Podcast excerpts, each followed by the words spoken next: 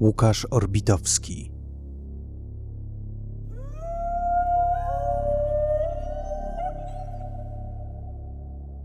Wigilijne psy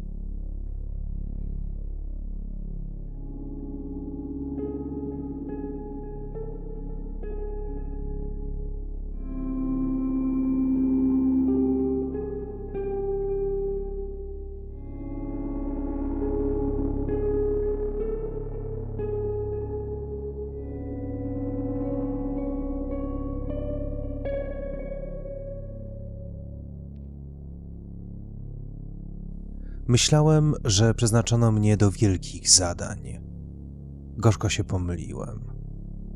Wierzyłem w magię cudownych narodzin, ale życie włożyło mi głowę w imadło i przykręciło korbę. Uśmiałem się szczerze. Teraz piszę i czekam na pierwszą gwiazdę. Na psy.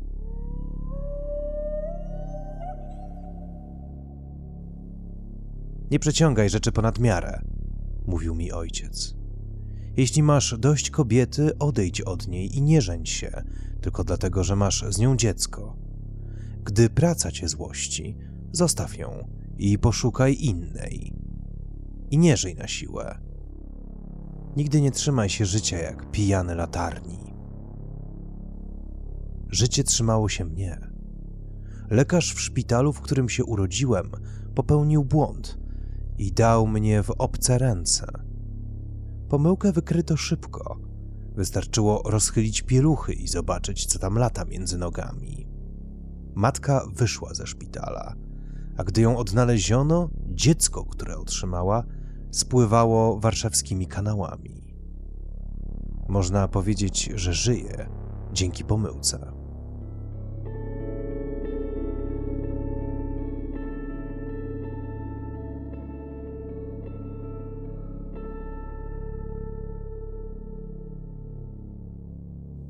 Przybrani rodzice wychowali mnie jak własne dziecko. Przed wojną wyjechaliśmy z Warszawy i dzieciństwo spędziłem pod nosem Franka, dzieląc dom z lwowskimi uchodźcami, którzy wybrali Hitlera zamiast Stalina. Nauczyli mnie palić. Miałem trzy lata i pętałem się po obejściu. Chętnie przyjąłem nauk i po latach zbierania niedopałków było to za najczarniejszego Stalina, kupiłem pierwszą paczkę sportów. W latach 70. paliłem Marlboro, potem znowu sporty, a teraz różnie, jak emerytura pozwala. Rzucałem 13 razy. Najdłużej wytrwałem pół roku. Lubię sporty i czerwone Marlboro. Nigdy nie paliłem innych i nigdy nie opuściłem domu nad rzeką, do którego ojciec przeniósł nas w 56. Gomułka okrzepł. Ludzie powychodzili z więzień i na wieś spadł czarodziejski urok wyrozumiałego reżimu. Ojciec był sołtysem. Miał różową koszulę i cygaro, które zapalał w niedzielę, jadąc do kościoła. Gasił je przed wejściem, chował i zapalał za tydzień ponownie. Którejś niedzieli przyniósł butelkę, wypił i poszedł topić psy. To wtedy powiedział mi, że nie warto trzymać się życia na siłę. Miał dłonie jak wypieczone chleby. Chwycił mnie za policzki i mówił. Potem wziął psy i poszedł nad rzekę. Miła, nasza suka, urodziła cztery szczenięta. Dwa oddaliśmy do innych gospodarstw, pozostałe trzeba było utopić. Widziałem przez uchylone drzwi, jak ojciec bierze dwie futrzane kulki i wsadza do worka. Zrobił to szybko i pewnie. Psy piszczały, ale ojciec zgarbił się tylko, zawiązał worek i poszedł chwiejnie w stronę skarpy. No, synu, czekaj tu na mnie. Chcę ci jeszcze poopowiadać. Pomachał mi ręką i zniknął. Ojciec dobiegał sześćdziesiątki i wódka wchodziła mu gorzej niż kiedyś. Tego ranka spadł deszcz. Ziemia nad rzeką była wilgotna i śliska. Ojciec wpadł do wody bezgłośnie i poszedł na dno, jakby sam był psem, zawiązanym w worku na ziemniaki. Nie słyszeliśmy wołania. Nigdy więcej go nie widziałem.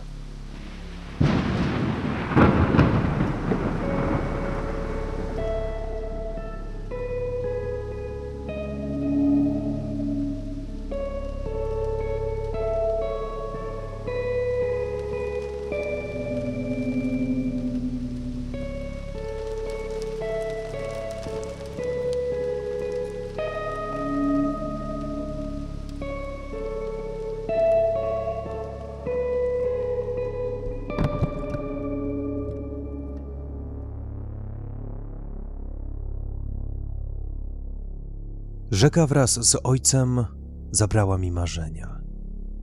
Chciałem iść do Krakowa, do szkoły rolniczej, zostać inżynierem, by w ten sposób spłacić dług wobec rodziny i państwa, które dało mi darmową szkołę, tanie książki i sok owocowy.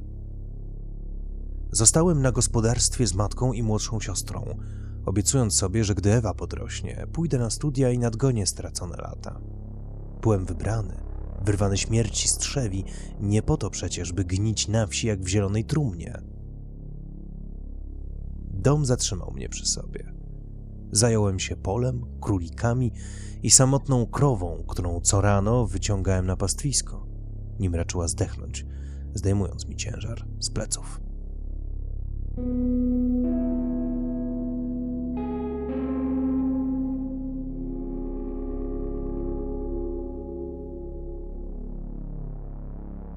Mam dwa zdjęcia.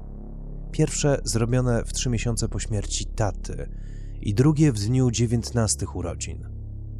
Na pierwszym stoję nad rzeką, w przyciętych spodniach i śmieję się szeroko spod jasnej strzechy kręconych włosów. Mam ciemne oczy chłopca i twarz jak odpustowy balonik. Drugie zdjęcie przedstawia szczupłego faceta opartego o drewutnie. Skóra napina się na kościstej szczęce. Oczodoły przypominają dwa kratery z zamglonymi światłami na dnie. Mam krótkie włosy, stojące zawadiacko nad wysokim czołem i wąskie usta, jakby niezdarnie dorysowane do zdjęcia. Obok mnie stoi Miła. Miła uciekła późnym latem i nikt za nią nie tęsknił.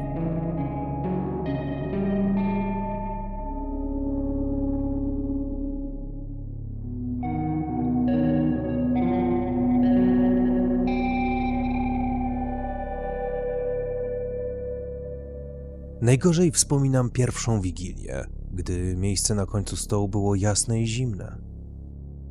Dobra rodzina to taka, w której nikt nie udaje, więc siedzieliśmy smutni. Ja, matka, Ewa, babcia i dwie ciotki przybyły z miasta, by wesprzeć matkę w trudnym czasie. Pieprzyć takie święta, myślałem. Święta bez ojca to ponura szopka, gdzie Herod zjada Jezusa przy trzasku opłatków. Wtedy po raz pierwszy zobaczyłem psy.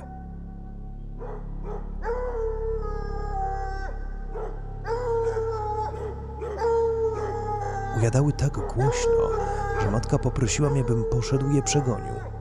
Zastrzel nawet, prosiła. Zastrzel, niech tylko dadzą nam spokój. Ciotka protestowała głośno, że tak nie można, że w Wigilię nie zabija się nikogo. Nie chciałem słuchać jej trajkotania, więc poszedłem. Otworzyłem drzwi i psy wpadły do środka.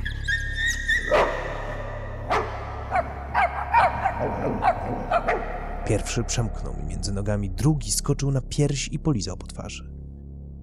Przypominał kreta z tym spiczastym pyskiem, niezgrabną głową i drobinkami oczu ledwo odcinającymi się od futra. Oderwałem go od siebie, wytargałem przyjacielsko za uszy, a już z pokoju dobiegały odgłosy zachwytu. Nawet matka się śmiała. Wróciłem prowadząc psa za płat skóry na karku. Gdy dostrzegł towarzysza baraszkującego u stóp matki, wyrwał się bez trudu. Okrążył zebranych, nos wibrował mu jak czarny silniczek, a potem wskoczył mi na kolana i lizał po rękach. Wielki, postrzępiony ogon obijał się o krzesła. Miał smolisty pysk, krótki jakby ścięty i ślepia, w których radośnie trzaskał ogień. Jego towarzysz przypominał harta. Ciemne futro przycinał biały pas od ogona do chudego karku. Pies pokręcił się po kuchni, podszedł do mnie i położył głowę na moich stopach. Zapytałem matki, czyje są to psy. Nie mam pojęcia, wzruszyła ramionami. Nie widziałam ich tutaj. Może ten z Komila, co wybudował dom, sprowadził sobie te psy. Chyba rasowe są. Skąd? To kundle, stwierdziła ciotka. Zwinęła usta w trąbkę i zaczęła cmokać. No, no, no, chodź piesieczku, chodź do pańki. Pieseciek nie odwrócił głowy. No, mały, głaskałem czarnego po kwadratowym łbie. Złaj ze mnie, bo ciężko. Skąd się wziąłeś, mały? No powiedz mi, dzisiaj zwierzęta przecież mówią. Pies nie miał ochoty na rozmowę. Niechętnie opuścił moje kolana i dołączył do towarzysza. Stopy zginęły mi w czarnym futrze. Matka zdecydowała się, że gość, jaki by nie był, musi dostać poczęstunek. Mięsa nie tknęły, ale mleko wypiły całe. Ciotka zwróciła uwagę, że psy są oswojone i wykarmione, więc muszą pochodzić z sąsiedztwa. Klepała je po brzuchach, nazywała śmiesznymi obżartuchami, a potem zaczęła mówić, jak to źle odkąd na Kraków spada pył z nowej huty. Widziałam kałuże żółte od siarki, opowiadała, a wszystkie drzewa na plantach są szare od ołowiu. Naprawdę. Zająłem się psami.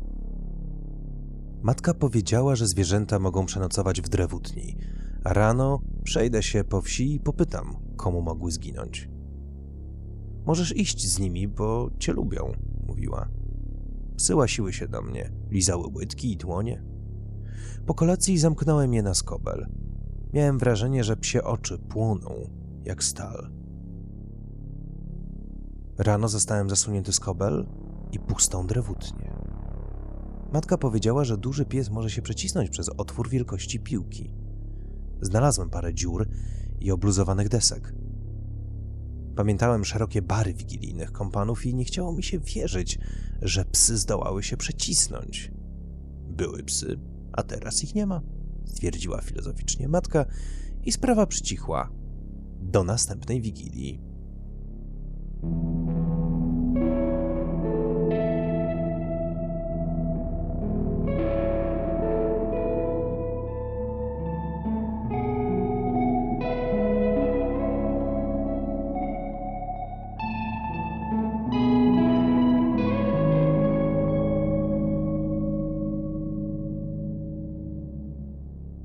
Tymczasem stanęliśmy na nogi.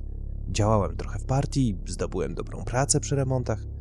Przed południa spędzałem na dachu, wbijając gwoździe i pijąc ciepłe piwo. Ewa kończyła szkołę średnią i marzyła o architekturze. Dom wypełnił się rysunkami. Matka wspominała o szkole wieczorowej, do której mógłbym chodzić. Za trzy lata zdobyłbym maturę. Przed trzydziestką byłbym inżynierem. Wigilia półtora roku po śmierci ojca była świętem odrodzenia. Śnieg ocierał się o okna, na niebie wysypały się gwiazdy, a matka z Ewą przystroiły dom.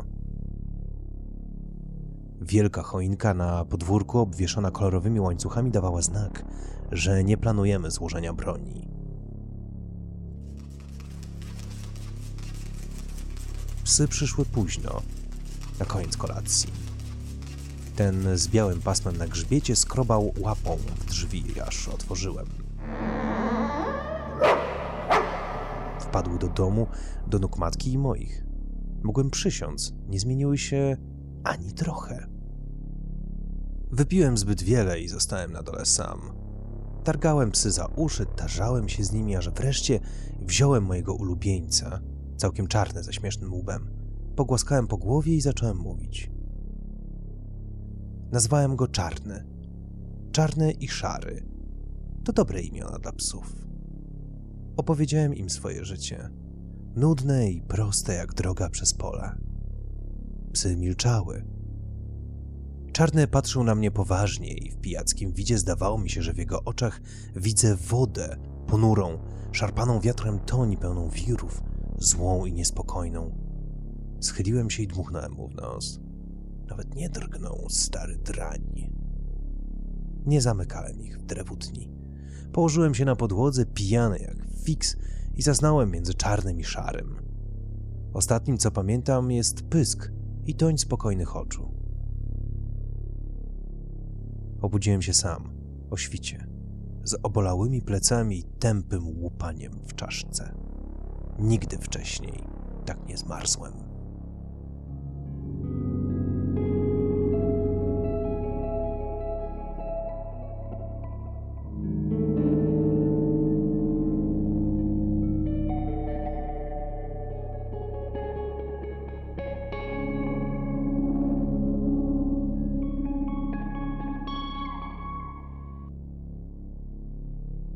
Psy przychodziły co roku, w Wigilię Bożego Narodzenia. Jest pewien rodzaj magii, który wszyscy chętnie przyjmujemy. To magia czerwonych majtek na studniówce, zaklęcia szczęśliwych przypadków, klątwy czarnych kotów, kominiarskiego fartu. Prosta niezwykłość ubarwiająca życie, która nic nie zmienia, jak łańcuszek naszej dziewczyny, w którym wygląda ładniej, choć jest tą samą osobą. Drobiazg, który zawsze chętnie przyjmiemy, by żyło nam się piękniej. Wziąłem psy wigilijne jak prosty omen, nad którym nie warto myśleć. Śmierdziały wsią, błotem, rzeką, czasem były mokre i brudne, wytarzane w śniegu jak czworonożne bałwany. Wzięliśmy je z matką i Ewą, dbając, by na wigilię nie zabrakło mleka. Czarny i szary piły, lizały mi stopy, a ja zasypiałem z nimi. No, fajnie. Skończyłem wieczorówkę, ale nie poszedłem na studia. Wziąłem ślub i szybko zostałem ojcem. Z radością patrzyłem, jak dwuletni Michał dosiada czarnego i jeździ na nim po pokoju. Trzymał go za uszy, a czarny tylko schylał łeb i maszerował posłusznie, jakby rozumiał, że niesie najdroższego człowieka na świecie.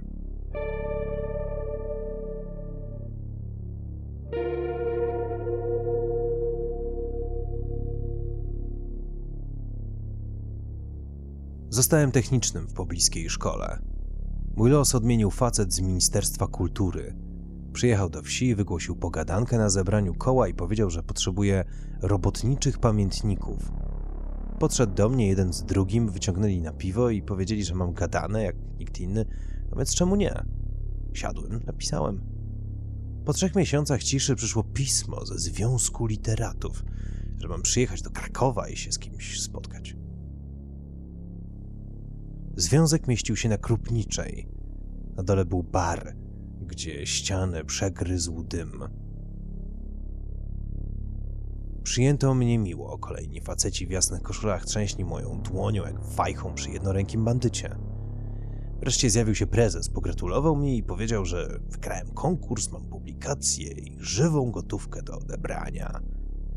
Tej nocy zabalawałem, że hej, a gdy podniosłem się z łóżka z ołowianą głową i spalonym gardłem, wiedziałem, że już nic nie będzie takie samo. Zostałem pisarzem.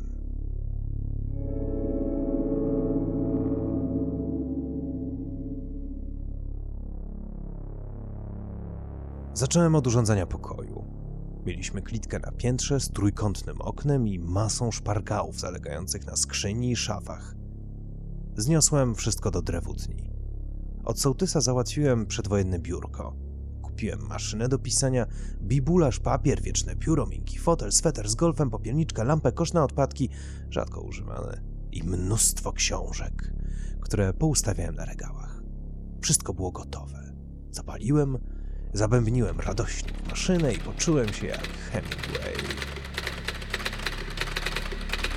Pisałem o pracy chłopa na roli o szacunku dla ziemi, deszczu, sercach czerwonych jak sztandar, pieściłem się z glebą niczym z dorodnym cyckiem. Zgrzeszyłem ciężko przeciw sprawiedliwości i literaturze. Wiedziałem o tym zawsze, nawet podczas alkoholowych świtów wódczanych dreszczy między papierosem a papierosem. Wiedziałem, Bóg mi świadkiem, że deptam kwiaty chłopskim butem ale zawsze był ten czar, za którym chętnie szedłem. Słodka magia wieczorków autorskich, szacunku, zazdrości grzejącej plecy. Płaciłem za nią przyciężkim słowem i kawałkami o Żydach, które wyplułem z siebie w pewien marcowy poranek.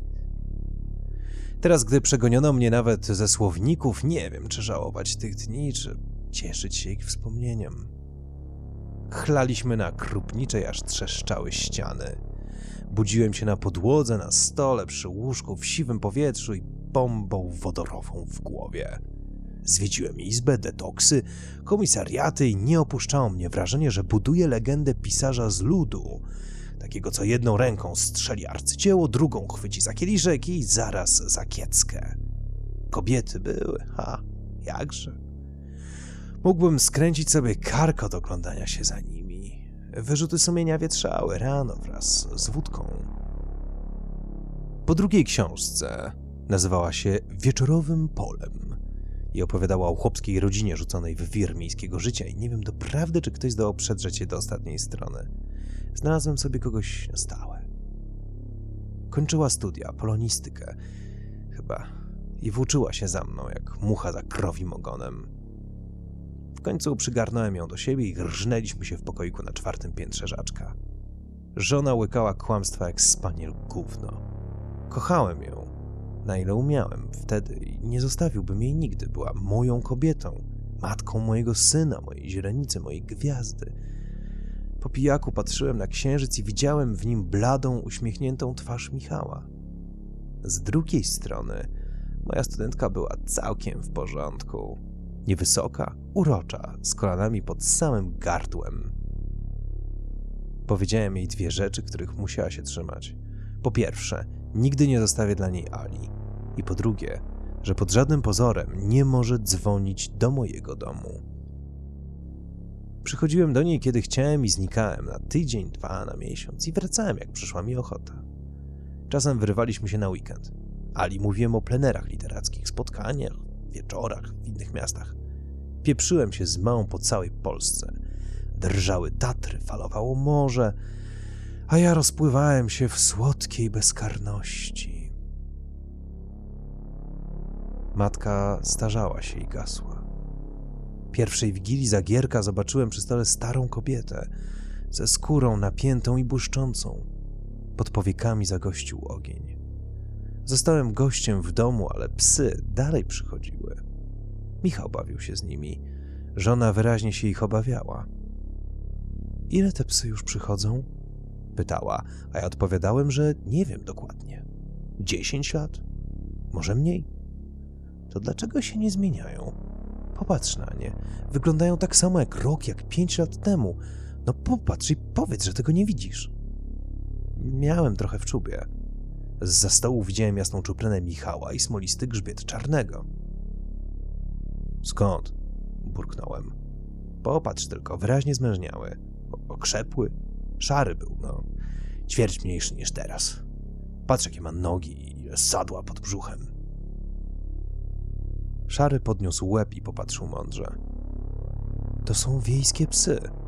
Nigdy, gdy byłem pijany, ale nie zbliżała się do mnie. Tym razem dotknęła mnie. Czułem jej zimne dłonie na karku. Mają gładką sierść, żadnych zadrapań, wyrwanego futra, wyglądają jak z pańskiego domu. Może to zatem nie są wiejskie psy.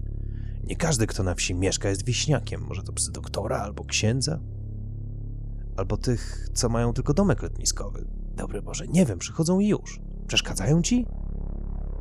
Miałem wrażenie, że Ala bardzo się ich boi. Ale widziałeś ich oczy? Mówiła. Mają młode oczy, zawsze takie same. Już jej nie słuchałem. Głowa zatonęła mi między łokciami. Rano kac obijał się mi po czaszce. Ala przeniosła mnie do łóżka. Spałem w koszuli i majtkach, cuchnąłem, jakbym kąpał się w nawozie, a w ustach miałem pył i pleśń. Skołowałem klina, przeszedł mnie ożywczy dreszcz. Zszedłem na dół. Za oknem budził się świt. Łóżko Michała było puste. Kac natychmiast mnie opuścił. Obudziłem Ewę. Sprawdziłem dom i drewutnie. To psy, to psy go zabrały, rozpoczęła Ala i po raz pierwszy miałem ochotę przywalić w ten czerwony baniak łez. Wyszedłem na dwór, w samej koszuli, spodniach i z papierosem. Nie musiałem iść daleko, bo Michał się znalazł. Siedział nad rzeką i wrzucał do niej kamienie. Zobaczył mnie, wstał, pomachał ręką. Miał wigilijny garniturek. Zapalenie płuc gotowe, myślałem, albo i gorzej. Zadałem pytania, które zadałby każdy. Stałem przed Michałem, nie wiedząc, czy przytulić, czy uderzyć. Poszedłem z psami na spacer, wyjaśnił z pewnością dziesięciolatka. Z psami i. Czekaj, zawołam mamę. Umiera z niepokoju. Ala oczywiście przybiegła z histerią, dopadła Michała i tarmosiła jak dziecko odnalezioną lalkę. Daj chłopakowi spokój. No, Michał, idziemy. Napijesz się herbaty i do łóżka, ale już. Dalej, dalej. Chwyciłem go za rękę i pociągnąłem do domu. Co było z tymi psami? Poszedłem się bawić na dwór. Bawiłem się z psami i ze starszym panem, który mieszka w rzece. Powiedziałem mu, żeby nie opowiadał głupstw. Od zmyślania w rodzinie to byłem ja. Michał nadał się i milczał, aż wypił herbatę. Wyglądał na pokrzywdzonego. Jest pan, który mieszka w rzece. Podobny do ciebie, tylko starszy. Starszy i zabawny.